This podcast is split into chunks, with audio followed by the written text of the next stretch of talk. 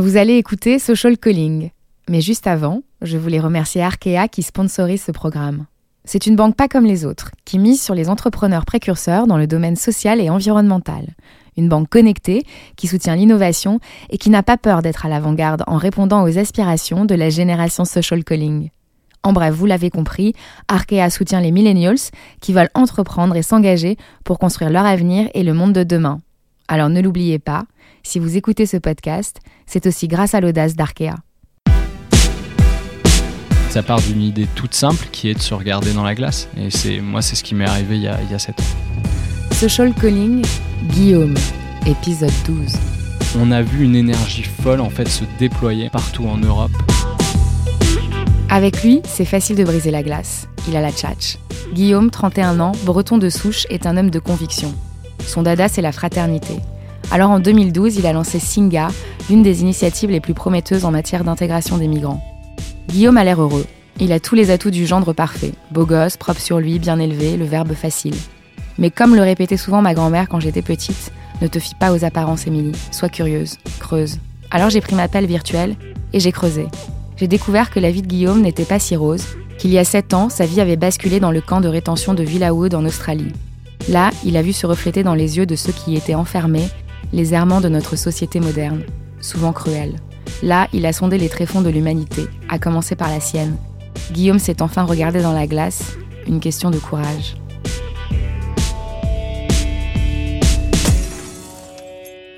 Est-ce que c'est mon premier podcast? Non, je pense que j'en ai déjà fait. T'es un peu déçu. je crois que t'es un peu déçu. mon histoire de glace, elle commence euh, en Australie, euh, sous le soleil. Et euh, c'est un peu une histoire d'amour, c'est que euh, j'étais, je travaillais chez Amnesty International à l'époque, et euh, un week-end, ma boss va, enfin, veut aller dans un centre de détention, donc un camp pour réfugiés, et elle me plaît bien, donc je me dis tiens, ça pourrait être l'opportunité de, de, parler avec elle. Je me retrouve à prendre le train pour aller à une heure et demie de Sydney Là, je me dis, bon, en fait, euh, est-ce que ça valait vraiment le coup euh, Et puis j'arrive euh, dans un, dans un lieu avec des barbelés partout. En fait, enfin, ça a l'air d'être une prison. on rentre dans un premier sas où on laisse toutes nos pièces d'identité, notre téléphone. on a un bracelet avec un numéro autour de la main. On signe un document en donnant notre adresse, un certain nombre d'informations. Euh, me dit waouh, j'avais pas imaginé ça. Euh, on rentre dans un deuxième sas où là on nous dit il faut surtout pas prendre de photos. Euh, et puis un mec qui nous fait un peu peur quoi, dans, un couloir super exigu. on rentre, on rentre dans un troisième endroit où là il y a des barbelés qui font 5 mètres de haut. et puis on arrive dans une petite cour intérieure où euh, il y a une, centaine de personnes euh, qui sont demandeurs d'asile, c'est-à-dire des gens qui demandent à être protégés dans, ce, dans ce pays, en Australie, parce qu'ils ont fui une guerre ou des persécutions.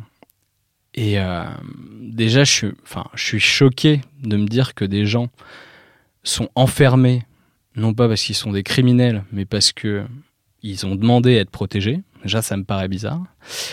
Euh, là, on se met à jouer aux cartes. Euh, on se met à. Je joue au cricket avec euh, des enfants qui ont 12 ans, mais comme ils viennent du Sri Lanka et d'Afghanistan, ils, lancent genre quatre fois plus fort que moi. Ils me déboîtent l'épaule. et je me pose à une table. je me fais battre à plat de couture au, poker et je me rends compte que les gens qui sont autour de cette table, avec leurs discussions à la con, c'est mes deux petits frères. Ils me font penser, en fait, les gens qui sont là, ils me font penser aux discussions euh, que j'ai avec mes frérots. Euh, et, euh, et, soudain, en fait, ça devient un peu viscéral, ça devient un peu insupportable, en fait, que mes frères soient bloqués là depuis parfois des mois, pour d'autres des années, simplement parce qu'ils ont demandé à, à ce qu'on les aide, quoi. Et euh, j'ai complètement oublié la fille avec laquelle je suis venu. Et je me dis, euh, en fait, je ressors de là avec les trois sas, etc.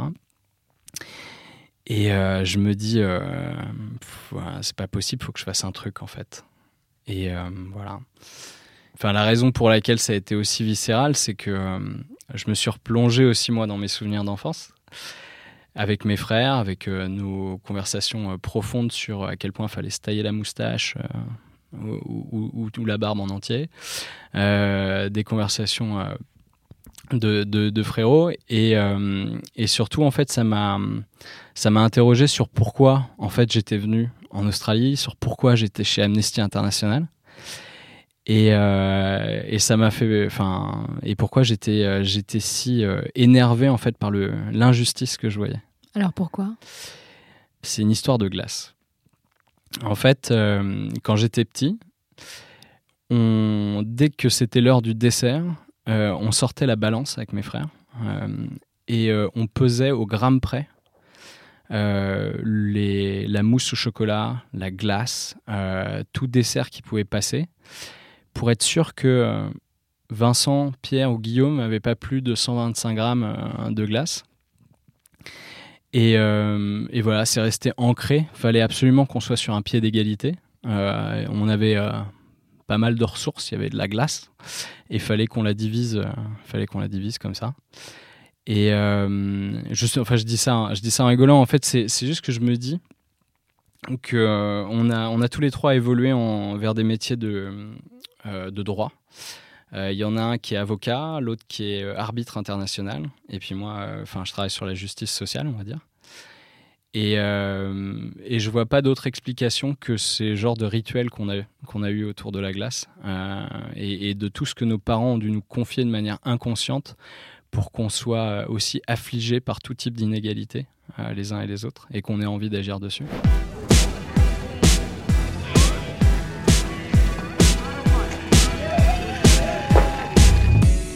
Comment t'agis, toi?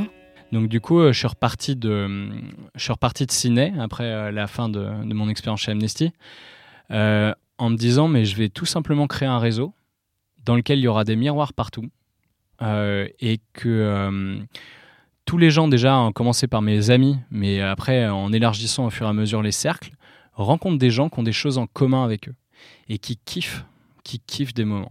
Euh, autour de tout ce que, moi j'appelle les armes de, connexion massive, euh, la bouffe, euh, le, sport, la culture, en fait, tous les trucs qui font qu'on se réveille le matin. Et voilà, avec Singa, on a placé des miroirs déjà à Paris et on a vu que ça marchait trop bien parce qu'en fait, pour la première fois, les gens ils venaient chez nous et on leur demandait pas d'être un bénévole, un bénéficiaire, une victime, un professionnel, on leur demandait d'être eux-mêmes. Voilà, ils venaient comme ils sont et ça a fait qu'ils ont été beaucoup plus euh, engagés beaucoup plus facilement et qu'ils ont eu le même type de euh, en fait de wake up call que moi j'ai pu avoir en se disant ah mais en fait c'est moi cette personne. Et euh, une fois que cette je dirais ce déclic là il est arrivé que les gens ils sont en fait en empathie ils sont mûrs euh, pour agir. Euh, des deux côtés, hein, les nouveaux arrivants comme les locaux. On a vu une énergie folle en fait se déployer en l'espace de six ans partout en Europe euh, jusqu'en Amérique du Nord. Singa c'est devenu un réseau qui est passé de une cinquantaine de personnes euh, la première année à Paris, à euh, plus de 17 villes, euh, dans 7 pays dans lesquels tu as des milliers de gens qui chaque année vivent des expériences communes. Il y a des incubateurs qui permettent à des entrepreneurs de lancer leurs projets. Il y a des gens qui cohabitent ensemble pendant des mois. Enfin, c'est devenu, un, devenu une structure, c'est devenu un truc de fou. et ça part d'une idée toute simple qui est de se regarder dans la glace. Et c'est moi, c'est ce qui m'est arrivé il y, a, il y a 7 ans.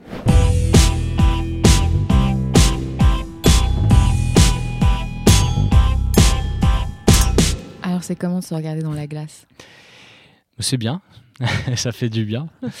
Euh, ça fait du bien de se voir, de, se sentir euh, centré aussi. Euh, de se sentir. Moi, ce que j'avais besoin, en fait, je crois, c'était de me sentir utile avant tout.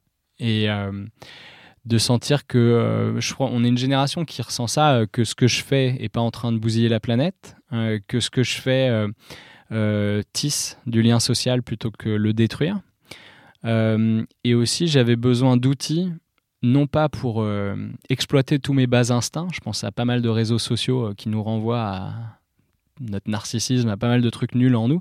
J'avais besoin d'outils qui me permettent d'être courageux. j'avais besoin d'outils qui me permettent d'aller vers les autres. j'avais besoin d'outils qui me donnent envie d'être, comment dire, une meilleure personne. Et en fait, Singa, c'est l'un de ces outils. Et ça contribue du coup à, faire de moi et je pense de la société un meilleur, un meilleur endroit. Et le truc génial, c'est que c'est on peut le, facilement le partager. Et d'ailleurs, ça me fait penser à une petite anecdote que j'aimerais bien te raconter, parce que ça fait la boucle avec les glaces. C'est qu'il y a 5 ans, euh, il y a une fille qui est rentrée dans, chez Singa. Et euh, elle était venue là pour complètement autre chose parce que euh, elle avait, en fait, elle aidait une copine qui faisait un documentaire sur Singa. Elle s'était dit voilà, c'est une asso, donc c'est des bolos, des cassos. Elle n'avait absolument pas envie de, de, se retrouver ici. Et en fait, elle est euh, rentrée dans la salle et là, elle m'a fixé, mais genre comme personne m'a jamais fixé.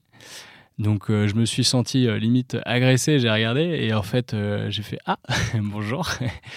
Et en fait on est sorti de l'événement Singa en parlant sans, discontinuer pendant une heure. sauf que moi je partais, on, aurait passé la soirée ensemble, sauf que moi je partais au Portugal. Et donc du coup on s'est mis un défi en fait. Euh, l'un à l'autre, c'était euh, de rester en contact et euh, de se revoir dans une semaine en voyant qui avait été capable de manger le plus grand nombre de glaces. Et en fait, je, mange, ça se voit peut-être pas, mais je mange beaucoup. Et donc là, je me dis, et elle, elle est toute fine. Je me dis, non mais je vais te mettre la misère. Je, peux bouffer 40 glaces. Et en fait, on se retrouve. Euh, donc moi, je vais, euh, je travaillais à l'époque au Portugal, à Lisbonne. Euh, donc je vais là-bas. Je, je, demande à tous les potes le matin, le midi, le soir de me servir des glaces et tout. C'était devenu n'importe quoi. on travaillait plus, on mangeait des glaces. Et puis je reviens, je la revois. Et en fait, je lui dis j'ai mangé 18 glaces. C'est impossible que tu m'aies battu. Et elle en avait mangé 19. Donc elle a gagné. mais surtout, en fait, on est resté ensemble. Euh, cette fille, c'est devenue ma femme et on a eu un enfant ensemble et euh, c'est la femme de ma vie. Donc euh, pour moi, les glaces, c'est important parce que ça permet, ça permet de, de, se, de se voir tel qu'on est, ça permet de rencontrer des gens, mais aussi ça permet de passer des très bons moments.